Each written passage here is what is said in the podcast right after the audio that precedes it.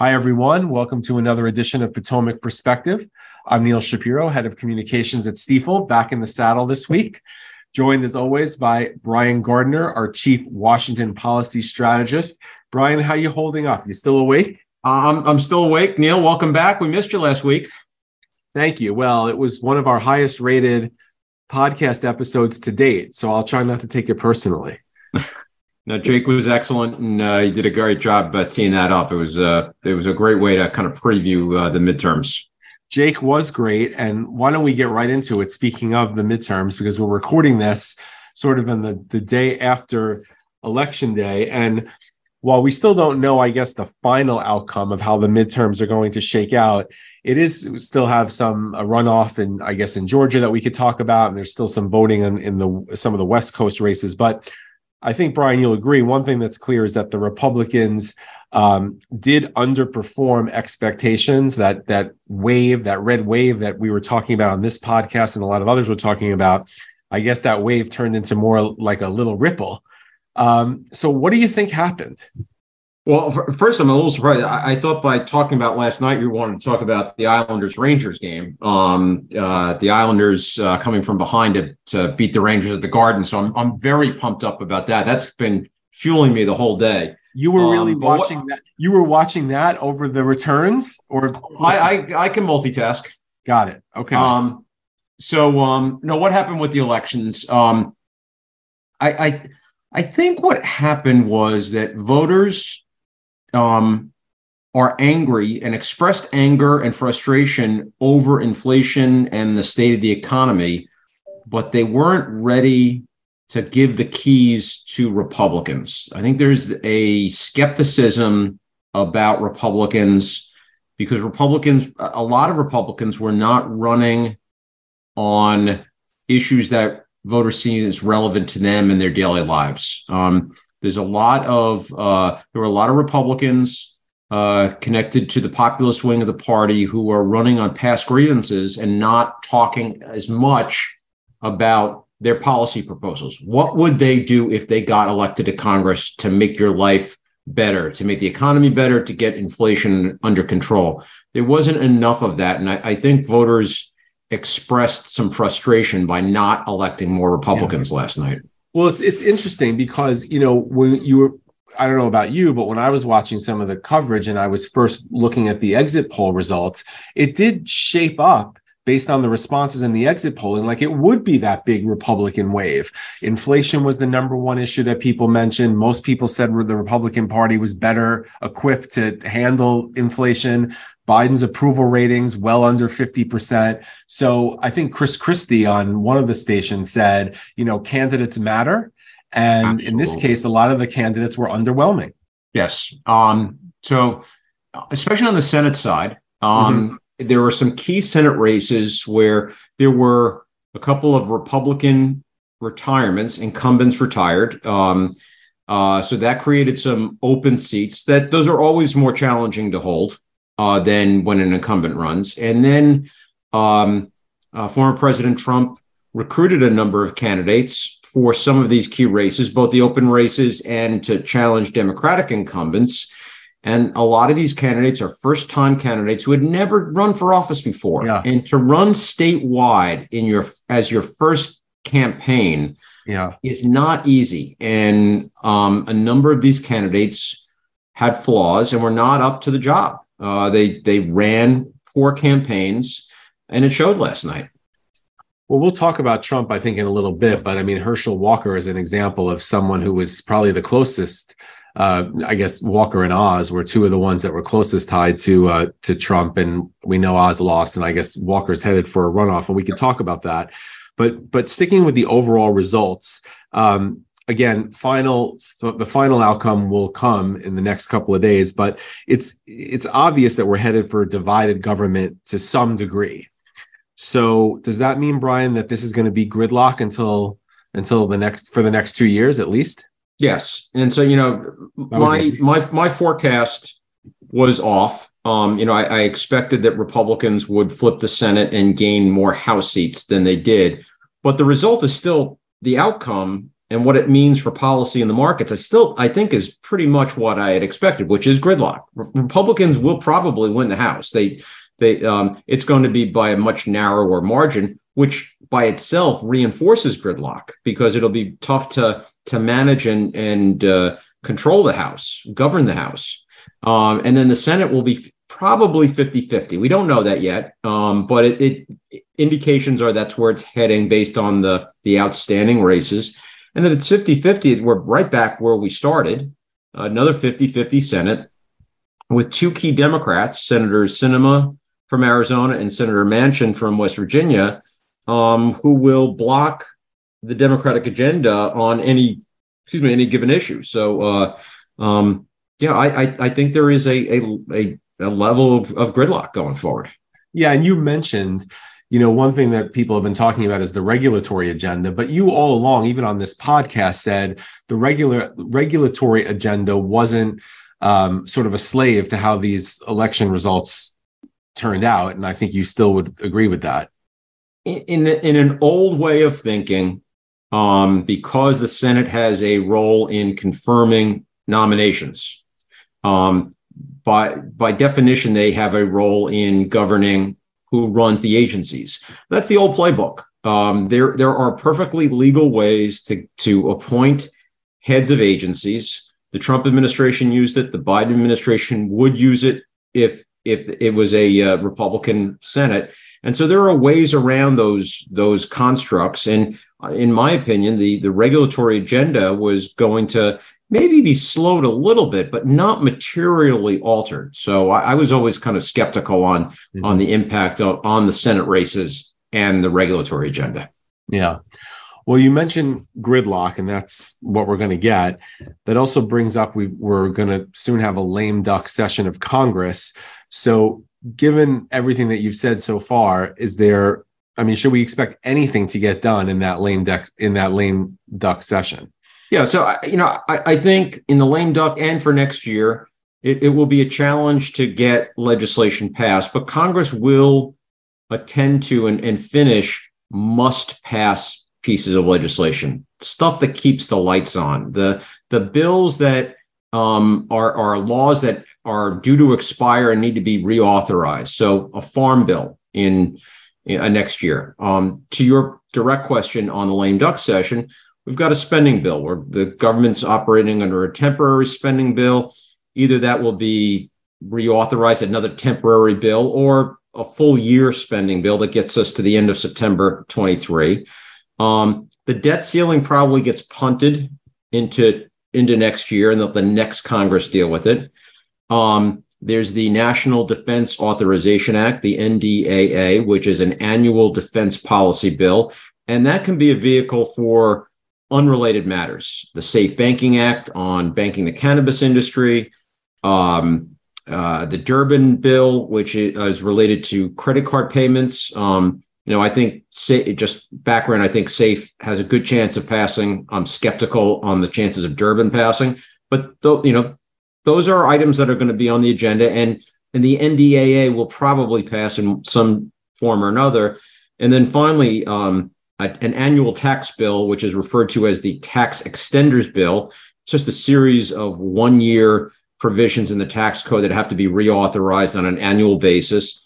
And that can be a way of, of passing other tax items like um, research and development tax credits, um, the uh, limits on how the business interest deduction is calculated. Um, so yeah, I, I think it's, I think it's going to be a whirlwind especially when we get to December, a couple of weeks where lawmakers are just jamming things through before they head home for the holidays. So it's going to be a busy couple of weeks, and, and lawmakers will get some things done. Okay, well that's that's hopeful. Um, all right, now let's get to the the sexy question, which is like the second the voting stopped was the second that the 2024 presidential election cycle started, and you know, we talked, we, we mentioned him before, but look, Trump's name was not on any ballot last night, but clearly there was, this was somewhat of a referendum on him and his aspirations for the next uh, presidential race. Um, and then the biggest winner of the night, in more ways than one, may, may have been uh, the Florida governor, DeSantis. uh, possibly Trump's biggest, uh, you know, competition for the nomination. Um, so, how do you think, given all this, the dynamics have changed, or have the dynamics changed uh, for 2024 in your mind? Yeah, so I think the dynamics actually started changing before last night, um, because if you go back to the weekend, um, there was uh, an announcement didn't get a lot of attention, but Republican Senator Tom Cotton from Arkansas um, uh, indicated that he will not run in 24. And he was on most people's list of potential candidates. Certainly was on mine. Um, and Cotton is, you know, very attractive to various branches of the Republican Party, various factions of the Republican Party. And him not running, I, I thought ought to, from that point started um, helping DeSantis because I think DeSantis can beat Trump in a narrow field. Yeah, if, if they don't on one, take all the one on one Trumpers. Yeah. Um, because in a divided field, Donald Trump will always have the 30 to 35 percent of of the Republican uh, voting base, and in a divided field.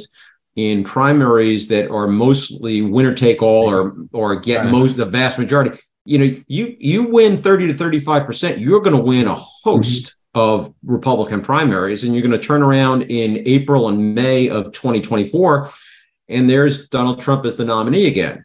Well, Cotton stepping aside is indicating that the field is probably going to be narrower than it looked like. Um, so that helped DeSantis before last night. Now, getting into last night, DeSantis had a huge night. I mean, you know, when we talk about Democrats outperforming their expectations, so did DeSantis. Yeah. DeSantis was the favored going in. There's no doubt about that. But I think most people thought he would win by low double digits. 15 would it would be a really good night for him. He won by almost 20 and he totally changed the voting calculus in the state of Florida. You know, this, this, is a state where statewide races typically are decided by less than three points. He won by half a percentage point four years ago. He won by 20. Every demographic group, every uh, geographic region of the state. Um, just yeah. very, very impressive. And where, you know, he um, he positions himself as as a competent governor, someone who gets things done and governs his state in a competent way and aims to improve people's lives. Whereas some of the Trump candidates, similar to the former president, a lot of it is running on grievances. Yeah. Stolen. And I, am not, I don't mean to dismiss the validity of, of these views. I mean, people are entitled to, right. uh, to, um, to prioritize the way they want to. But at the end of the day, most voters, including those swing voters that Republicans must attract, either persuadable Democrats or independents, they're not interested or less interested, maybe is the better word, in those issues. And and DeSantis just cleaned up with that voting block. I mean, he he showed Republican voters a way forward that you don't just win in the electoral college and lose the popular vote, he suggested that you could win major majorities and have a governing coalition going forward. Yeah, I, I, I one analyst I saw quoted said something along the lines of, "If Trump's going to run again, it has to be more than just a revenge tour, right? It can't That's just it. be all about that." Right. Um, you so said. you know he, he he may still announce next week. I suspect yeah. he will. He's been indicating that uh, the 15th he will yep. he's going to have an event at mar-a-lago um, but um, I, I, think the i think the way are we invited to that by the way you know i think mine's lost in the mail probably okay. um, the, the, mail's been a little slow around here um, I, I do hear I, I well other, other than the, the tropical storm I, I do hear that the east coast yeah. of Florida is kind of nice at this time of year um, yeah. but um, no, I, I think Repu- I think there are a lot of frustrated Republican voters last night with the underperformance, and I think they're going to look around and say, you know, what what branch of the Republican Party was successful, and what what which group can be successful in the future and lead to Republican wins. And I think DeSantis's win said, uh, "Look over here at me, I'm the guy." Do you think? And you and I, I don't think have really talked about this before um, and it's way early because we've got a ton of time until 2024. But do you think there's any chance at all that you could end up with some sort of Trump DeSantis ticket for Republicans, or are they just, you know, too too divided. Uh, to, I mean, we've seen that before. There have been tough campaigns with like Bush and Reagan, and um, you know where the the number two ends up getting that vice presidential nod as as after a hard fought fought campaign very early. But do you think there's any possibility that would happen, and would that kind of satisfy both uh, camps within the, the Republican Party? Very low probability. Yeah. Um, I you know if, if I can kind of do a mind meld with Ron DeSantis and kind of figure out what he's thinking. Um, and I'll probably get myself into some trouble tr- just trying to do this, but um, I think when I think for a youngish Republican, because he's only in his 40s, with the prospect of a long career still ahead of him, and you step back and look at the way that former Vice President Pence was treated, um, especially in the wake of January 6th, um, I think there's a lot of reluctance. I think there would be reluctance by somebody like a Ron DeSantis or somebody with uh, with a bright future um, to mm. to run as the number two. Makes sense. Um, any other takeaways you think from from the midterms that we should talk about that we haven't? Well, I mean, we're going to talk about 24. We got to talk about the other side too, um, yep. the Democratic side. And, and I'm uh, assuming that this is we talked about a rough night for Trump, a good night for a great night for DeSantis. I guess maybe Biden is somewhere between the two. Oh, he had, I I think President Biden had a very good night last night. Yeah. I think they I think Democrats, even though they're going to lose the House, um, they did so in such a narrow uh, by such a narrow margin. They they feel somewhat vindicated. I mean, their strategies panned out um, in terms of uh, trying to actually help nominate uh, what they would view as weak Republican candidates. Um, so that so uh, strategically it panned out for them, and I think in early indications are that Biden feels like you know he can go for another term. Um, and so I, I was I, I, kind of entered the night thinking that um, as did as Trump went, so went Biden. If Trump looks strong, Biden would would probably stick in there on on the view in Biden's mind that he's the only Democrat that can beat Trump, and that if Trump kind of fell by the wayside or lagged, that that would um, that could hurt uh, Biden's prospects, and he may decide to to forego running.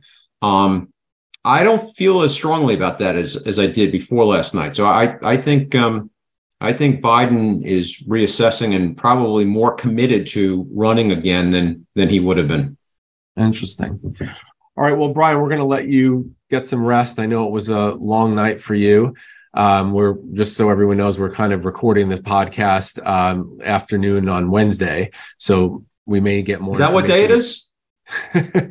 yeah, it's one it's one long day. Um, but Brian, I appreciate um, you you hopping on to to do sort of a special election recap edition of the podcast. So thank you. Thank you, Neil. Get some rest, and uh, that that's all the time we have for this edition of the podcast. Thanks to everyone for listening, and we'll talk with everybody again soon.